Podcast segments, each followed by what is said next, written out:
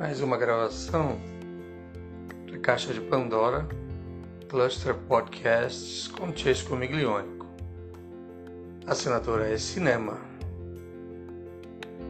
Nós vamos falar de um filme chamado Lion. O nome completo do filme é Lion, a longa estrada para casa. A gente está acostumado, quem é criado no Brasil e tal, a ver filmes do circuito comercial. Até filme brasileiro a gente vê pouco, mas a gente vê muito filme comercial, muito filme de Hollywood, muita série, muita televisão voltada para esse esquemão 3x4 aí, né? De mocinho, mocinha, viagem, casa, piscina, atentado, crime, detetive, super-herói. A minha companheira, minha mulher, minha parceira, ela é uma pessoa muito sensível e ela, desde que começou a tomar gosto pela leitura e por cinema, ela sempre buscava ver coisas que fugiam um pouco desse universo mais comercial. Eu adoro os filmes de ficção científica, as distopias, as viagens interplanetárias, eu adoro tudo isso e ela sempre procurou os filmes que eram viagens para a alma. E eu confesso que eu nem sempre estava aberto, ávido, interessado em ver os filmes ou ler os livros. Aos poucos ela foi me cativando, porque eu gostaria de estar com ela o tempo todo, então eu acabava vendo os filmes e eu aprendi a ter esse gosto pelo tipo de cinema que ela estava propondo, cinema alternativo, e tem muitos, muitos, muitos filmes bons nesse universo. Esse filme mesmo foi uma escolha dela. Lion é um filme passado na Índia.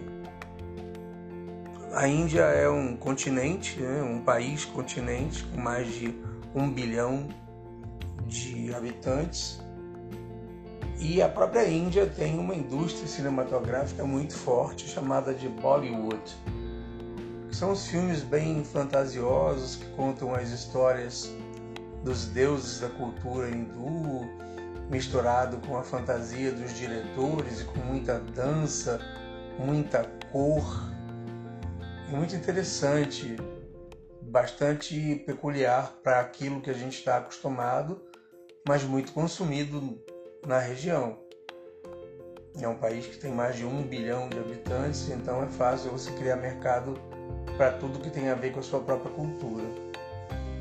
Um outro tema muito curioso com relação à Índia, que pela questão do seu desenvolvimento ancestral, ela é uma nação unificada, hoje independente já esteve sob invasão colonialista da Inglaterra, que é uma outra história que tem a ver com Mahatma Gandhi. Mas hoje é um país unificado e independente, mas dentro desse país continente existem inúmeras culturas, como aqui no nosso Brasil. O Brasil é uma mistura de culturas, né? Norte, Nordeste, Centro-Oeste, Sul, Sudeste, em cada região você tem uma influência diferenciada. Mesma coisa acontece na Índia, só que com um agravante. Em nosso país, se fala português no país inteiro, com sotaques diferentes, mas o idioma é o mesmo. Na Índia, o idioma falado depende da região aonde você está naquele momento. O idioma predominante é o hindi, que é falado por uma quantidade enorme de pessoas, 80, 100 milhões de pessoas, ou mais até, talvez o número esteja errado. Mas conforme você viaja, você tem vários idiomas diferentes. E tem um outro idioma que é muito falado também numa outra região, chamado de Bengali. E eu estou falando sobre isso, esses são dois idiomas no universo de vários, não são só esses dois. Eu estou falando sobre isso porque isso tem um impacto direto com o filme e a gente vai entrar nele agora. O filme Lion é passado numa região da Índia onde se fala hindi. E essa região é uma região muito pobre, próximo da cidade de Kandwa, um bairro pobre numa região pequena, semi-rural, parecido com as periferias do Brasil. E ali tem um monte de crianças procurando se ocupar. É um dos grandes flagelos dessa cultura milenária indiana é que lá você tem muita miséria. Apesar de ser um país muito religioso, ser um país muito bonito, ser um país de culturas muito tradicionais e muito fortes, existe uma pobreza muito, muito grande. Quando você vê esses filmes crus, esses filmes não hollywoodianos, você percebe um retrato muito fiel do que é a sociedade. E nessa balada da pobreza das crianças e das famílias, é a história contada de dois irmãos que vão passear, vão andar, vão procurar coisas para fazer e acabam perdidos é, numa estação de trem, não perdidos, mas achados, né? Indo lá fazer as suas aventuras, o irmão maior e o irmão menor.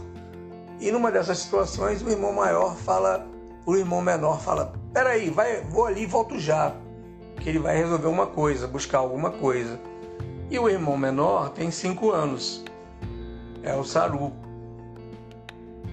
E ele acaba procurando um cantinho, está numa estação de trem, procurando um cantinho para descansar enquanto o irmão não volta.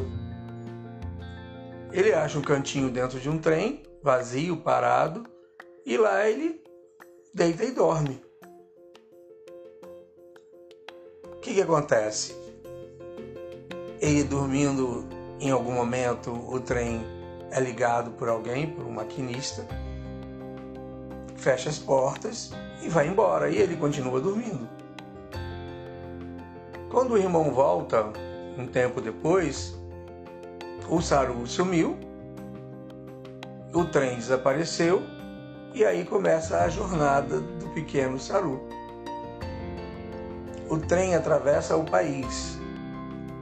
Imagina em termos brasileiros como se um trem saísse de Porto Alegre e fosse parar no Mato Grosso ou no Amazonas.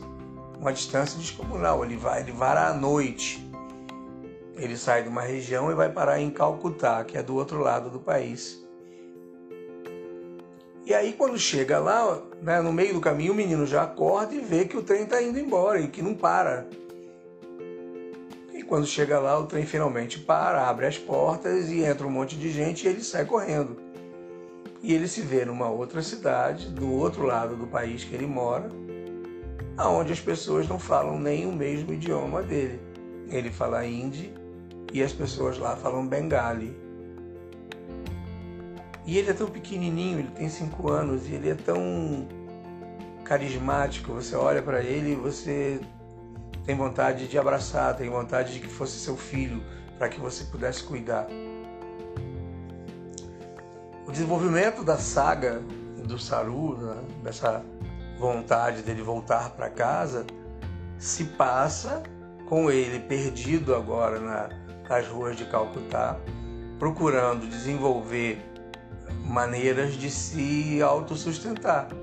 Ele precisa comer, ele precisa beber, ele precisa ir no banheiro, ele precisa vestir, ele precisa viver. Nesse processo, ele vai passar por um monte de perrengues, né? Ele vai ver violência, ele vai ver exploração de crianças, ele vai ver orfanato, ele vai ver um monte de coisas. Não é um filme simples. Agora, não é um filme cruel, é um filme suave. É um filme que traz o teu coração a ansiedade de querer ver a solução do problema. Conforme ele vai passando por esses pedaços, né, que ele é que vive na rua e que ele é explorado e que ele acaba é, dentro de um, reformatório, de um, de um lugar onde crianças como ele estão guardadas. Parece mais uma pequena prisão do que um orfanato. Mas lá ele acaba adotado e ele é levado para a Austrália. A gente está na Índia, em Calcutá. E ele de lá vai parar na Austrália, não no continente australiano, mas na Tasmânia, que é uma ilha que fica né, na costa do continente australiano. E na Austrália ele tem pais, né? tem um casal de pessoas que adotam ele, e ele conquista uma vida que ele nunca teria na Índia, né? nas condições que ele teve. Ele tem casa, tem roupa, tem comida, tem conforto. Ele ganha acesso à educação, ele vai estudar, ele vai se desenvolver, ele vira um jovem rapaz, ele vai crescendo, ele tem uma namorada, ele faz faculdade.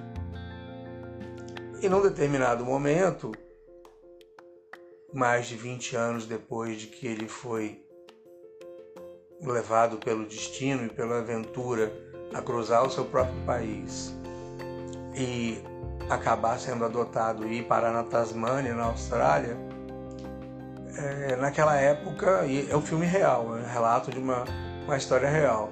Naquela época, na faculdade, com a ajuda da namorada dele, eles são estudantes e é uma época onde a internet está surgindo, as ferramentas estão surgindo e é o momento onde aparece o Google Earth, né, o Google Terra. E esse mecanismo que na época ainda era bastante rudimentar, ele já tinha as fotos de satélites do planeta todo.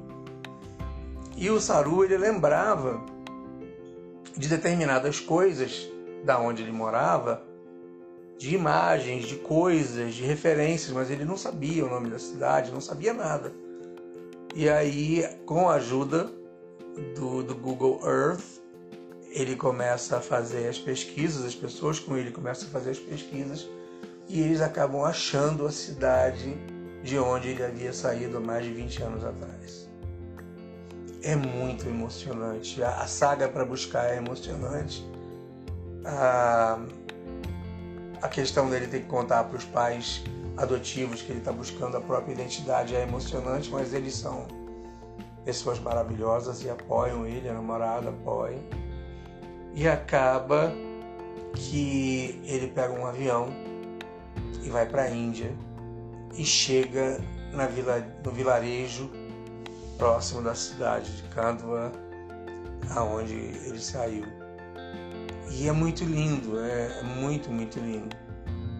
A história toda é muito linda e o reencontro dele é, com a família é muito lindo. A única tristeza que tem, o spoiler, né, do, é que quando ele volta, o irmão dele, que era mais velho que ele, é, tinha falecido. Ele não consegue reencontrar o irmão.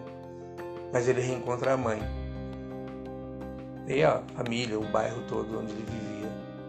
Está tudo do mesmo jeito 20 anos depois. Pobreza não muda.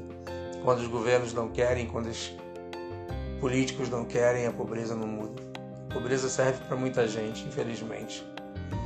É um filme lindo. Eu sugiro, se você tiver com aquele coração precisando ver uma coisa que vai deixar você feliz no final, é, você acompanhar as aventuras do pequeno Saru. É engraçado, ele é muito virado, muito esperto, é, gostoso de ver. Embora não tenha a plasticidade, a beleza dos filmes americanos, é, é uma, é uma coprodução australiana, britânica e americana, mas ele não tem um formato de Hollywood nem de Bollywood.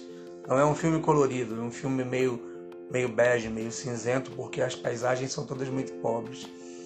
Mas a mensagem e a linguagem e a fotografia e os atores, muito bom. Tudo muito bom, tudo muito bem feito, tudo muito bem costurado. É, não, não deixa nada a desejar. Eu gostei muito do filme. Eu sugiro como uma alternativa para você que está cansado de ver é, os Transformers da vida aí, a repetição do mesmo. Um filme novo de vez em quando, uma linguagem nova. Se a gente deixar a mente aberta, o coração aberto, para ver, para olhar e para aprender alguma coisa da experiência de ser rapaz, eu acho que é interessante a gente sensibilizar a nossa a nossa própria existência.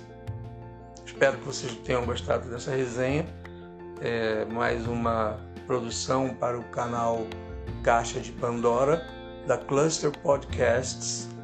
Eu vou me desligando aqui e informando a vocês que temos novidades. Em breve eu venho para contar.